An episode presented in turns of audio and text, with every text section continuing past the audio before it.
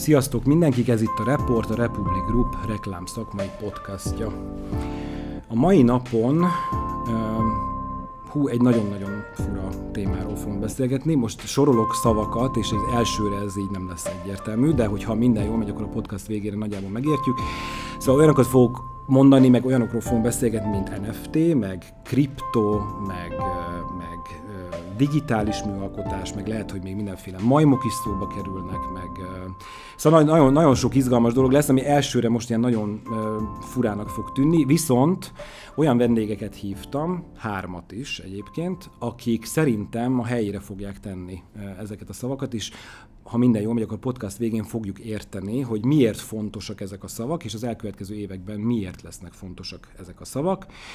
A csapat a Void Labs, és a három karakter, aki megérkezett hozzá, a karakter szót sem véletlenül használom, aki megérkezett hozzám, az Taylor Daniel, aki rajzolta, ő artistja ennek a, ennek a projektnek, amiről majd később beszélünk, mert hogy itt az omnimorfokról fogunk beszélgetni, és majd az is kiderül, hogy az micsoda.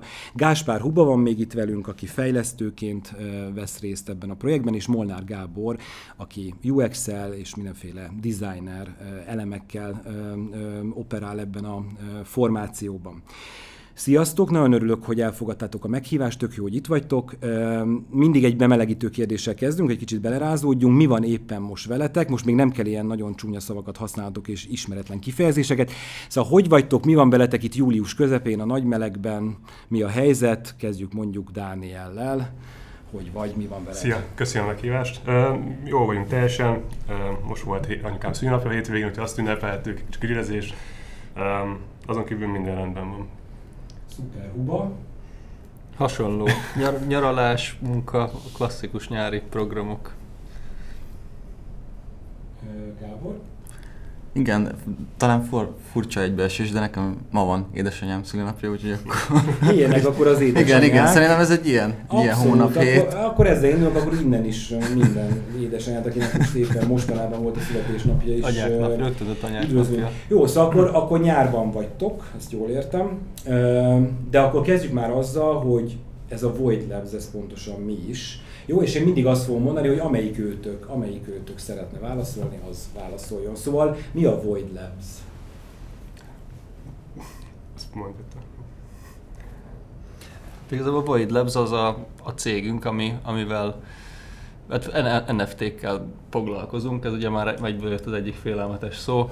Ö, még azt mondom, ne, ne kezdjük el definiálni, de igazából milyen művészeti jellegű NFT-kkel foglalkozunk tehát azért vagyunk ugye művész, programozó és a Gabi ugye designer, tehát ja. Jó, ezt úgy kell elképzelnem, hogy reggel fél nyolckor felkeltek, leültük a számítógép elé, és elkezdtek NFT-ket gyártani, és este hatig gyártottuk, utána pedig vacsoráztok. Tehát így kell elképzelnünk egy, egy NFT kell foglalkozó fiatal cégnek az életét, a benne dolgozóknak az életét.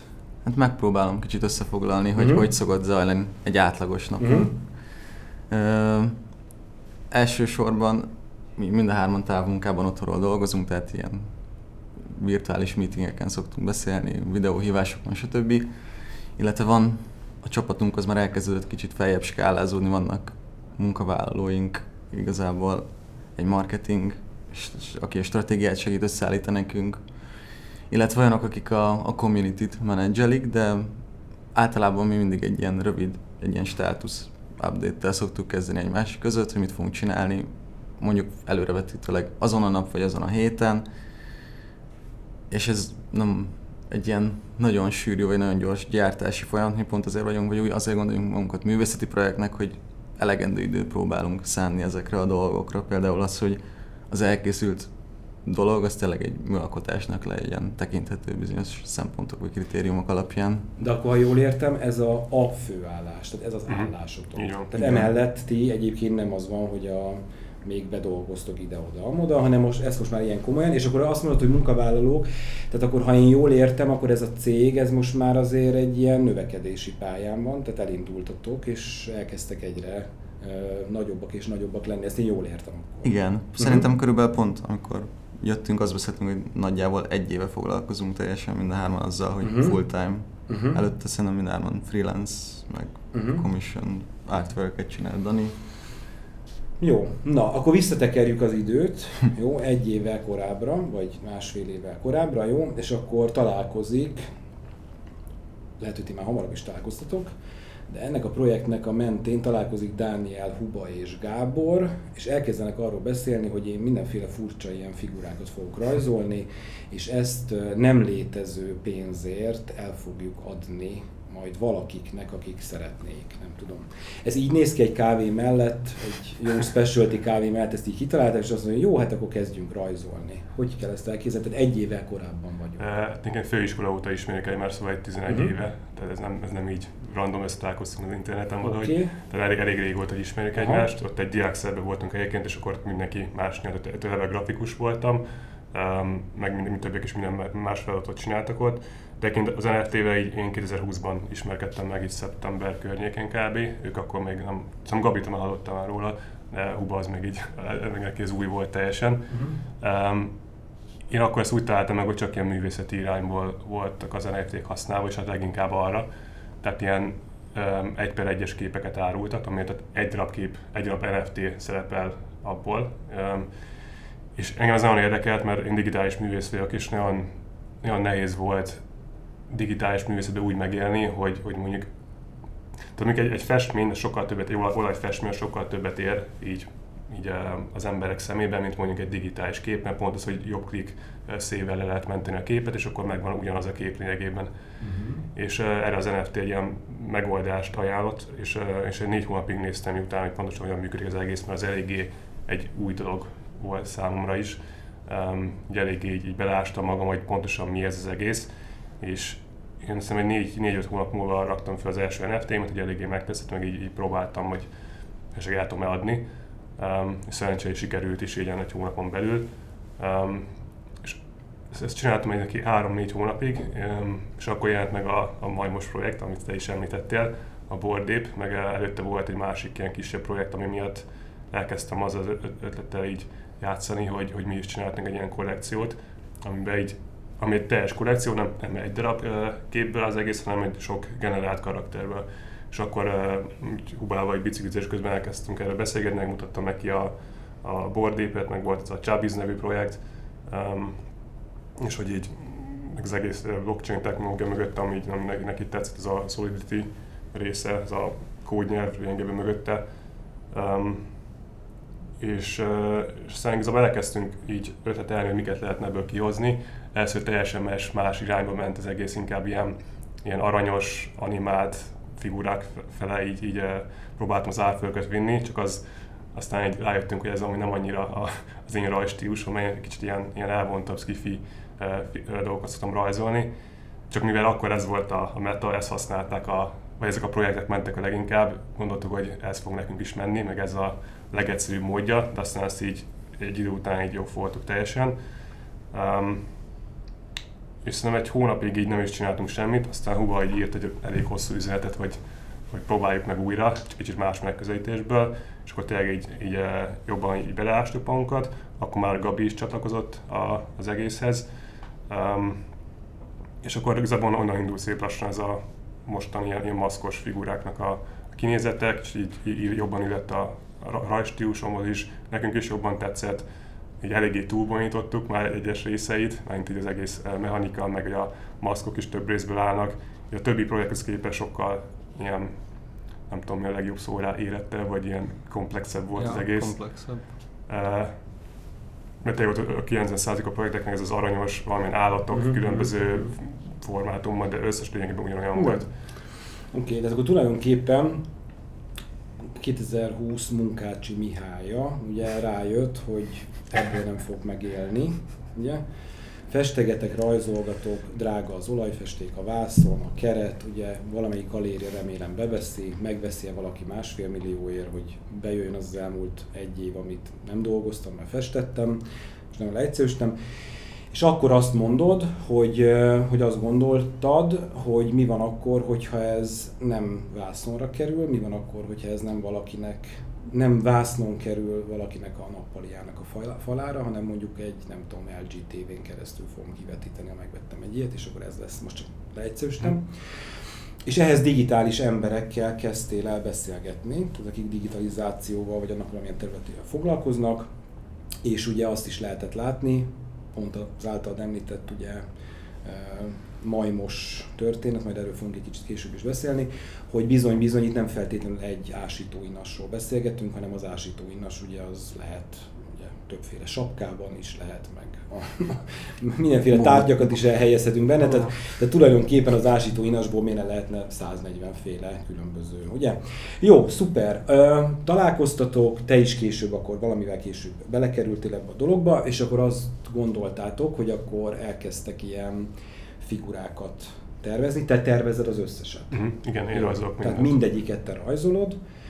Jó, és, és akkor ennek adtatok egy nevet, ez lett az Omnimorphs. Ugye, miért ez a név? Honnan jön ez? Hát tartottunk egy nagyon hosszú ötletelést. Igen. Próbáltunk egy brandet kitalálni igazából, Aha. ez egy úgymond az első talán Aha. ilyen céges brainstormunk volt, ahol okay. próbáltuk. És akkor az volt, volt erre egy hetünk, kijelöltünk egy timeframe-et, és mindenki hozott ötleteket, Aha. és akkor megpróbáltuk megindokolni, miért ez, és végül ezt tetszett mind a hárunknak. Szuper. Tök jó. Tehát akkor elkezdődtek, megvoltak az első rajzok, a, majd, majd valamilyen úton, módon megnézhetővé tesszük azt, hogy, hogy milyen karakterek is beszél, mert most beszéltünk arról, hogy mindenféle ilyen maszkokban figurák, de hát nyilván ezt azért látni kellene. Um, jó, meg, megszülettek, te rajzoltál folyamatosan ezt a szamaszt, igen, és akkor mi volt a terv, tehát az volt a terv, hogy oké, okay, NFT-ket készítetek belőle, és ebből pénzt próbáltok valamilyen formában csinálni majd. Ez volt az eredeti elképzelés? Igen, szóval igazából addigra ez, ez a, az NFT kollekció az már egy félig meddig kialakult műfaj volt. Ez a 10-es kollekció, vagy 10K kollekció, az a nem hivatalos neve ennek a műfajnak, ami annyiból áll, hogy igazából egy, egy, egy, egy karakter, megnek meg vannak rajzolva darabja, és azokat pedig egy, egy scripttel gyakorlatilag x darabot legenerálunk belőle, úgyhogy minden egyes ilyen kis része a karakternek, mondjuk milyen szeme van, milyen sapkája, stb. az a különböző valószínűséggel lesznek besorsolva, és azáltal ugye különböző rit- lesz a ritkasága az egyes elkészült képeknek, és tehát ez egy ilyen, igazából az egész az szerintem az ilyen nagyon régi, vagy majdnem ősinek mondható ilyen gyűjtési, vagy gyűjtő szenvedélyre játszik rá, ami az embereknek megvan, és megspékel ebben az esetben azzal, hogy itt egy, egy alapvetően digitális ö, dolog az, ami gyűjtető, egy olyan dolog ráadásul, ami, ami új, tehát egy újfajta technológiát, az a kriptóhoz használt blockchain technológiát használja, illetve gyakorlatilag ezek, ezáltal egy olyan dolgot lehet birtokolni, amit eddig soha nem lehetett még birtokolni. Tehát egy digitális alkotásból nem volt eredeti eddig, uh-huh. és most lett. És uh-huh. akkor még, tehát ezek többfajta ilyen pszichológiai és, és, és kulturális dolognak így a, a metszetébe jött létre az egész. És azt Na. már akkor mi értettük nagyjából, hogy ez Aha. mi. Erre rákapcsolódok, jó? Hogy csak azért, hogy mindig, le, mindig vissza fogok kérdezni, úgy, hogy letisztázzuk. Tehát, hogy a végén egyértelmű legyen. Akkor ez nem úgy néz ki, hogy te tervezel tízezer darab különböző figurát. Nem. Nem. Tehát nem. te terveztél egy figurát, és megadsz különböző elemeket, amit egy program elkezd variálni. Nagyjából igen. Szóval, szóval hogy meg, ezt megrajzoltam egy karaktert, uh-huh. és az különböző rétegekre szétbontottam. Uh-huh. Volt egy maszk, aznak, az négy részből áll, és minden, minden, minden négy rész az különböző réteg, egy PNG van, tehát uh-huh. nincs háttere, és ebből igazából így, így van össze, össze van legózva az egész, uh-huh. tehát ebből csináltam rengeteg Aztán variációt. definiálsz színeket, így van. hogy használja a program a színeket is. Hát minden szint az külön kell exportálni külön PNG-ként, és akkor ezt húba egy uh-huh. be, be, be, küldte valami uh-huh. programba, nem tudom pontosan uh-huh. olyan, de hogy, hogy így az, hogy ezt begenerálta az összes tízezer variációt. És akkor te beírtad azt, na most nagyon leegyszerűsítem, hogy neked tízezer darab kell. Hát, ja, ugye ez tízezer, és akkor ez a gép egyszer csak kidobott tízezer darab maszkot, és a valószínűsége, tehát ugye bizonyos valószínűséggel tűntek fel elemek a különböző maszkokban, ami azt ö, idézte elő, hogy vannak maszkok, amikből egy, vagy nagyon kevés, és vannak maszkok, amikből több van. A súlyozást azt, azt is, azt is elég, elég sokáig próbáltuk kimatakolni, hogy, hogy hogy legyen az, hogy meg alapból Danival olyan maszk részleteket, vagy nem tudom, karakterrészleteket mhm. terveztünk, ami alapvetően ránéz ember, akkor is már ritkábbnak tűnik, ezt ki kellett találni egy odaillő súlyozást uh-huh. is, mhm. hogy az valóban tényleg nagyon ritka legyen. Oké. Okay. És akkor a rendszer, ez az egész program, nem tudom, kidobta végül a, ezeket, és akkor ti láttátok azt, akkor jól gondolom, hogy ezek között lehet olyan, amiből egy van. Um, azt hiszem kettő volt, a, amiből az a legkevesebb, amiből kettő fajta volt. Kettő? Igen, igen. Aha, aha. Tehát a maszkja az ugyanolyan volt, uh-huh. de a, a ruhája vagy a háttér az, az más, más Igen, volt és akkor nagyon logikusan le fogunk vezetni, ezek a legdrágábbak. Hát ezt így nem lehet mondani, ezt ez, így az, nem a, lehet mondani. Ez, a, ez a legritkább. Azt mondja, Én ezt ahogy összekötném, tehát azt gondolnám, hogy van mondjuk tízezer ilyen kártya, és akkor amiből nagyon kevés van, azoknak lesz egyszer csak nagyobb az értéke. De akkor lehet, hogy ez nem egészen így van. Hát valamennyire egyébként így van. Itt mi annyival bonyolultabb, hogy itt az egyes daraboknak van ritkasága, és hogy hány darab ritka darab van azon, ugye azból adódik össze a ritkasága, de ugye, tehát nem, az, mhm. nem, nem feltétlenül az egyediség, mert például a mi kollekciónkban ott, ott majd ott szerintem nincs egy, és ott, egyáltalán biztos egyikben sincs két egyforma, tehát mindegyik egyedi, mert mindegyik uh-huh. egy egyedi kombinációja, csak ugye nem mindegy, hogy milyen ritkák azokból, amikből, amik össze, amikből összeáll a kombináció.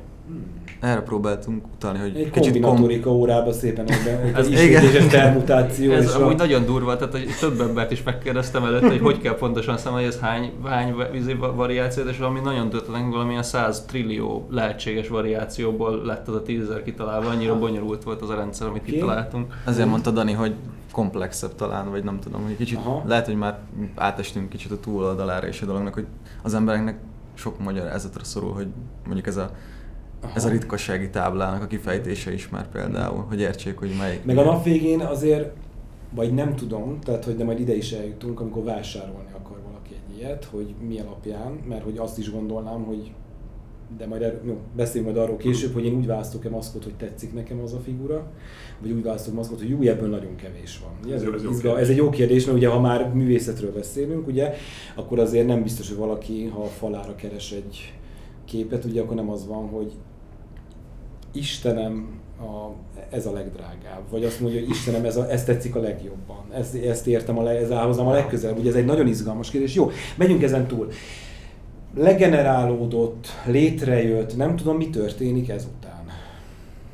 Hát vannak specifikus kommunikációs felületek, uh-huh. és hát nem is annyira specifikus, de az NFT-ben egy ilyen csomagszerűen például a Twittert használják elsősorban, uh-huh. és emellett még mondjuk Discordot, egy saját belsős Discord szervert, amiben uh-huh. talán az az előnye szerintem, hogy azért szeretik, mert nagyon sok szobát lehet létrehozni különböző tematikára uh-huh. alapozva.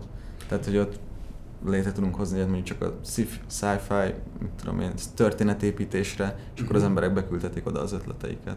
Mennyire? A Twitter az ugye Magyarországon nem lett igazán népszerű, tehát hogy nálunk ez azért annyira nem pörög. Erről majd nyilván beszélünk, hogy nektek a piacotok az egész világ, tehát ugye nektek nem érdekes, hogy most ez, sőt, lehet, hogy inkább érdekes, hogy angolul van. A Discordról meséljetek, mert szerintem ez nem mindenkinek lesz meg a Discord. Mi az a Discord? Di- ja, jó, mondom. A Discord az egy ilyen uh, chat szoba uh-huh. szoftver gyakorlatilag, szerintem eredetileg amúgy gamerek használták, uh-huh. és az az az érdekes benne, hogy ez egyszerre szolgál egy ilyen kommunikációs felületként, ahol mi mondunk dolgokat, és egyszer még egy ilyen peer-to-peer, tehát egy közönség, egy, egy ilyen közösségi felület lényegében. Tehát az a jó, uh-huh. hogy, hogy abban a pillanatban mi mondunk valamit, és azonnal az emberek ott megbeszélik egymással, tehát ott egy ilyen, ott egy ilyen, az egy ilyen közösségépítésre használt felület. Uh-huh. Jó, akkor ti láttátok azt, hogy ha terjeszteni akarjátok azt, hogy nektek van egy ilyen kollekciótok, akkor ehhez a Twitter és a Discordot érdemes használni, nyilván ezt tapasztalásból szűrhettétek le. Oh, felmentetek, és akkor ott elkezdtetek, elkezdtétek bemutatni a kollekciót, ezt úgy kell elképzelnem, hogy mintha lenne egy tárlat, hogy gyere el január 16-án a, ebbe a galériába, és itt vannak. Én emlékszem, az első dolog, amit Igen? kiraktunk, az egy ilyen promó, vagy ilyen teaser videó, ahol meg ugye nem uh-huh. látszottak a karakterek, csak egy ilyen stilizált verziójuk, egy uh-huh. ilyen, mint a sötétben lennének, ilyen uh-huh. füstbe, és akkor hogy nem tudom, azt ilyen figyelem felkeltenek, és egész sokan, egész sok reakció érkezett már egy első videóra is a mhm. Twitteren. Uh-huh. Nyilván az az is hozzátartozik, hogy ennek az NFT-zésnek egy ilyen kb. hiszem, ilyen csúcs ciklusa volt, vagy a ciklusnak a vége, amikor uh-huh. nagyon mindenki a, a majmos kollekció sikerén felbúzóval mindenki mindent nézett, uh-huh. az összes kollekciót. Uh-huh. Tehát azóta mondjuk nehezebb lenne már szerintem egy ilyen videóval ekkora uh-huh. sikert elérni, vagy egy, egy első. Na erről a csúcsról, meg, a, meg erről meg beszélünk, hogy minek a csúcsa, meg hol. Ez egy nagyon ügyes marketing fogás, ugye ti alapvetően nem ugye nem marketinggel foglalkoztok, de ez egy nagyon ügyes marketing fogás, amikor tízerelek valamit, tehát hogy csepegtetek némi információt, kicsit úgy sejtem, látok valamit, de nem igazán látom. Kinek van érzéke, vagy ki az, aki a marketinget, vagy ezt is közösen? Tehát Szerintem közösen, de mi mindig azt nyilatkozzuk minden formában, hogy mi egyikünk se ért hozzá. ja, és az igaz is, hogy Úgyhogy közösen csináljuk, vagy közösen nem csináljuk. Ja, ja, de az elején azt mondtátok, hogy most már a csapatban elvileg van valaki, aki marketing igen, aki segít a stratégiát meghatározni. Aha, Gengelicki Marca, hogyha szabad Aha, neki egy kis... Bármit szabad. jó, szuper, oké. Okay. Tehát akkor ott uh, tízereltétek, stb. ezt már elég sokan ott látták, nem tudom, és egyszer csak lancsoltátok a, és ezt megint hogy kell elképzelni, hogy felmeg valahova, és... Van egy látod? ilyen specifikus folyamat ennek is Igen? az NFT körében, hogy van egy vásárlási ciklus, illetve van egy elővásárlási ciklus is, akiket Aha. úgymond whitelistelnek, ők elővásárolhatnak, nekik fix lesz helyük. Uh-huh. Utána van egy nyílt eladási fázis, amikor mindenki vásárol, de általában ez, ez egy másik problémakörre vezethető uh-huh. majd le, hogy a, az Ethereum hálózatnak a leterhelhetősége, és vannak limitációi, de ezt uh-huh. nem később próbáljuk kifejteni, uh-huh. hogy illetve ezután van még egy fázis, amikor nem látszanak a, a végleges művek, hanem egy mm. ilyen placeholder, egy ilyen általános kép látszik, és akkor még ez egy ilyen nagyon izgalmas időszak általában a gyűjtőknek, mert mindenki próbálja megtippelni, hogy hú, nekem van biztos a legritkább alatt. Tehát úgymond nincs megfordítva a kártya, úgy vannak lent az asztalon mindenkinél. Még be van csomagolva a kis kártya. Igen, és akkor az, amikor kibontja, és úristen, nekem milyen. Tehát ez, Innen elugrok most egy kicsit, visszaugrok egy pár mondattal korábbra, mert csak hogy azt szerintem az tisztába fogja tenni ezt a sztorit, hogy én, ha jól tudom, akkor sportkártyákból is léteznek ilyenek. Igen. Ugye? Tehát fociskárty. Mi annak idén gyerekként igazi kártyákat gyűjtöttünk, de most ugye létezik ennek ez az NFT-s verziója. De akkor ezt most úgy kell elképzelni, hogy Cristiano Ronaldo-nak lehet zöld a szeme? Hát, hogyha ez nincsenek jogi akadályai, akkor okay, azt de hogy, hogy valakit ez nem érdekel. De hogy azoknál lesz. a kártyáknál ott is az van, hogy a, az adott focistából többféle... Ja, nem, nem, nem. Nem az, mi az az amerikai? Az NBA, az NBA top, top, shots. top shots. Igen, ott, ott, ott nem pillanatokat gyűjthetnek a rajongók, meg bizonyos Igen. momentumokat, Aha. igazából nem tudom, valakinek a zsákolását, vagy buzzer. Ja, inkább ilyen action képek igen, vannak. Igen, ahol, vagy animáció. Ja, értem. Ja, de, de a... ugyanúgy a ritkaság, tehát hogy a valószínű, illetve az, hogy mennyire ritka egy kártya, vagy nem tudom, az ugyanígy néz ki, tehát hogy... Nem, az darab, ott igazából szerintem darabszámban, nem? Tehát, ott is a, a rendes kosaras kártyában is úgy, hogy mondjuk van, mit tudom, az olyan Jordan, aki zsákol, mit tudom, mm-hmm. melyik szezonban. csillagot, valami ja, meg, hogy hány darabban belőle, ugye ott is az is volt a kosaras kártya, tehát a, a fizikaiaknál is, hogy oké, tudjuk, hogy ennyi darabot nyomtattak, és akkor emiatt ez ritkán. Tehát akkor az egy picit azért más. Igen, más. Mm, ja, igen. Picit. Jó. Na akkor visszamegyünk, most már szerintem helyre tettük. Mm. Na itt már elkezdünk belemenni egy olyan témába, ami engem ebből nagyon-nagyon érdekel. Ugye azt mondjátok, hogy van a whitelist, ugye azoknak, akik kapnak egy ilyen elővásárlási jogot. Ugye ők vakra mennek, hogy a kártyáknál maradjunk, ők vakra mennek, tehát ők nem pontosan tudják, ugye, hogy mit fognak megvásárolni. De azt senki nem tudja, hogy a többiek se tudják. Igen, igen, de hogy ők is, tehát akik elővásárlással fognak élni, ők nem tudják, mit fognak megvásárolni, de egyszer csak eljön a pillanat, amikor már látják, és azt mondják, hogy én ezt a kártyát kérem. Mm, nem, igazából nem. úgy, tehát akik, akik elővásárolnak, és akik a úgymond publikus vagy a public szélen vásárolnak, azok ugyanúgy nem látják. Tehát senki nem tudja, hogy mit kap. Az összes vevő közül egyik se tudja, hogy mit kap a végén. Ebben csak az a különbség, hogy ki ja. vehet előbb, mert azoknak biztos lesz helye, és talán már... Ja, értem. És az elővásárlások azt jelenti, hogy ők biztos, hogy megvehetik, tehát, és mert ugye van, tehát később meg vannak ezek az érdekes dolgok, ami ugye az Ethereumnek, a, meg a többi blockchainnek is a limitációja, hogy ugye valaki elindítják a tranzakciót sokan, többen akarják megvenni, mint ahány van, és akkor aki a legtöbb tranzakciós díjat fizeti, az kapja meg valójában. Jó, ott meg beindul egy licit. Így van. Oké, na nagyon jó, kezd, kezdem érteni. Tehát akkor a lényeg az az, mert az a lényeg, hogy ha én megértem, akkor szerintem mindenki fogja érteni. Tehát a lényeg az az, hogy, hogy le vannak fordítva a kártyák, tehát én nem tudom, hogy hm, de jelentkeztem, hogy én elővásárló szeretnék lenni, tehát nekem mindenképpen jut kártya, ez a lényeg, ugye? Igen. Hogyha nem tudom, valaki nem elővásárló, akkor pedig vagy jut neki kártya, vagy nem. Igen, kártya. ez a legfőbb okay. Eljön a pillanat, amikor megvásárolom. Minden kártyának ugyanannyi az értéke? Nyitáskor? Igen. Igen. Igen, jó. Tehát egy egység valami, most ez lesz az érték, Én megveszem, elővásárlóként is egy egységért veszem meg, és hogyha nem voltam elővásárló, de mégis jut nekem, akkor külső emberként is egy egységért veszem meg. Igaz? Igen. Megvettem a kártyát, felfordul a kártya, és meglátok egy maszkos valakit, ugye? Ami, hát látom, nem tudom, zöld, kék, lila, ilyen szemüvege van, olyan szemüvege, ilyen tetoválása, olyan tetoválása, mit tudom, tök mindegy. Ekkor még én nem tudok, vagy én ekkor már tudom, hogy milyen kártyához jutottam hozzá.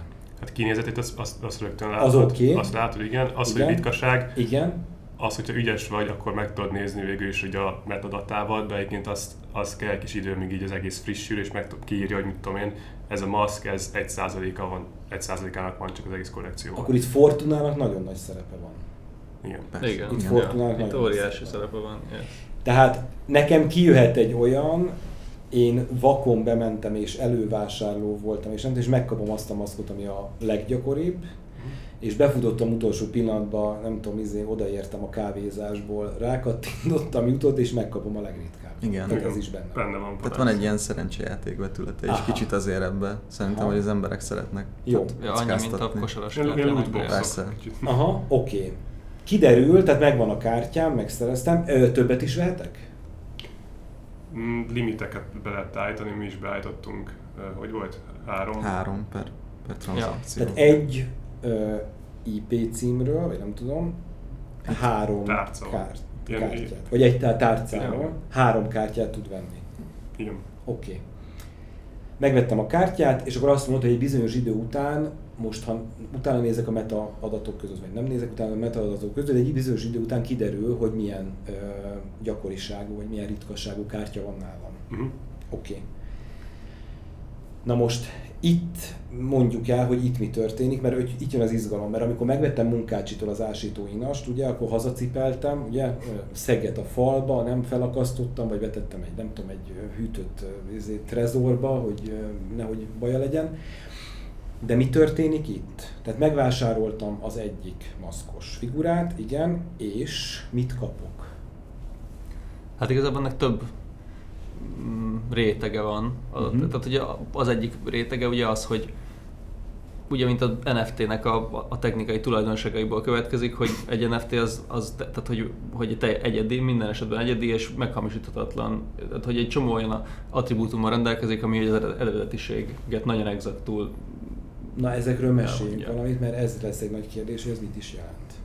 Hát az, hogy igazából most ez a, tehát hogy így lehet, hogy elég Monalizás például. Az, hogy például van, a- az, ugye, tehát hogy mondjuk a a blockchain szót sajnos itt el kell most, el kell, hogy. El- el- eljött a- eljött a pillanat, igen. Tehát, hogy ez a blockchain-nen van, számon tart, hogy a blockchain az egy, gyakorlatilag egy, egy fajta adatbázis, ami Mhm. a kriptovaluták kriptovalutákkal együtt lett ez az innováció behozva. Mhm. Uh-huh. A köztudatban ez igazából azt, hogy egy olyan adatbázis, ami, ami teljesen, tehát nem lehet úgymond belepiszkálni senkinek. Az, ami van, az, az, az benne van, és az örökre benne is lesz, és az nagyon sok, nagyon sok gépen van számon tartva, és nagyon sok gépnek az összehangolt működésével lehet csak hozzáírni, vagy adatot uh-huh. bele rakni, és emiatt ugye erre, tehát hogy ez egy, ez egy olyan, ami tehát, hogy teljesen publikus, és mindenki számára hozzáférhető, és senki által nem megmásítható adatok uh-huh. vannak rögzítve, és ezen a blockchainen van rögzítve, hogy ez az NFT az enyém például. Értem. És akkor az NFT-nek ugye van egy, van egy, egy, egy címe gyakorlatilag, egy, jó, van egy, egy címe, ami ugye, tehát egy, ezek ilyen okos szerződéseknek hívják, ezek a blockchainen futó kódok, és annak van egy címe, illetve egy száma az NFT-knek. Tehát ez a két dolog, ami, ami, amivel egyedileg azonosítható minden NFT, és nincsen kettő, aminek ugyanaz lenne ez a két dolga. Szuper. Tehát én kifizettem az egy egységet, és tulajdonképpen ebben az adatbázisban akkor az én nevemhez hozzákötődik ez az alkotás, és én erről egyébként kapok egy digitális szerződést is. Gyakorlatilag, amikor meg, az NFT megvásárlás az egy, egy digitális önvégrehajtó szerződés fut le olyankor. Szuper. Idáig ezt értem, és ebben az adásban ezt idáig is fogom megérteni, és a hallgatók is idáig fogják érteni, mert ezt az adást én most itt lezárom, de benneteket nem engedlek el, mert a legközelebbi adásban folytatjuk. Nagyon sok izgalmas területe van még ennek a témakörnek, amiről szeretnék veletek beszélgetni, úgyhogy legközelebb két hét múlva veletek ugyaninnen folytatjuk. Addig is köszönöm mindenkinek a figyelmet, ez volt a Report, a Republic Group reklámszakmai podcastja. Én Márton Szabolcs vagyok, a Republic Group kreatív igazgatója. Legközelebb két hét múlva találkozunk, addig is sziasztok!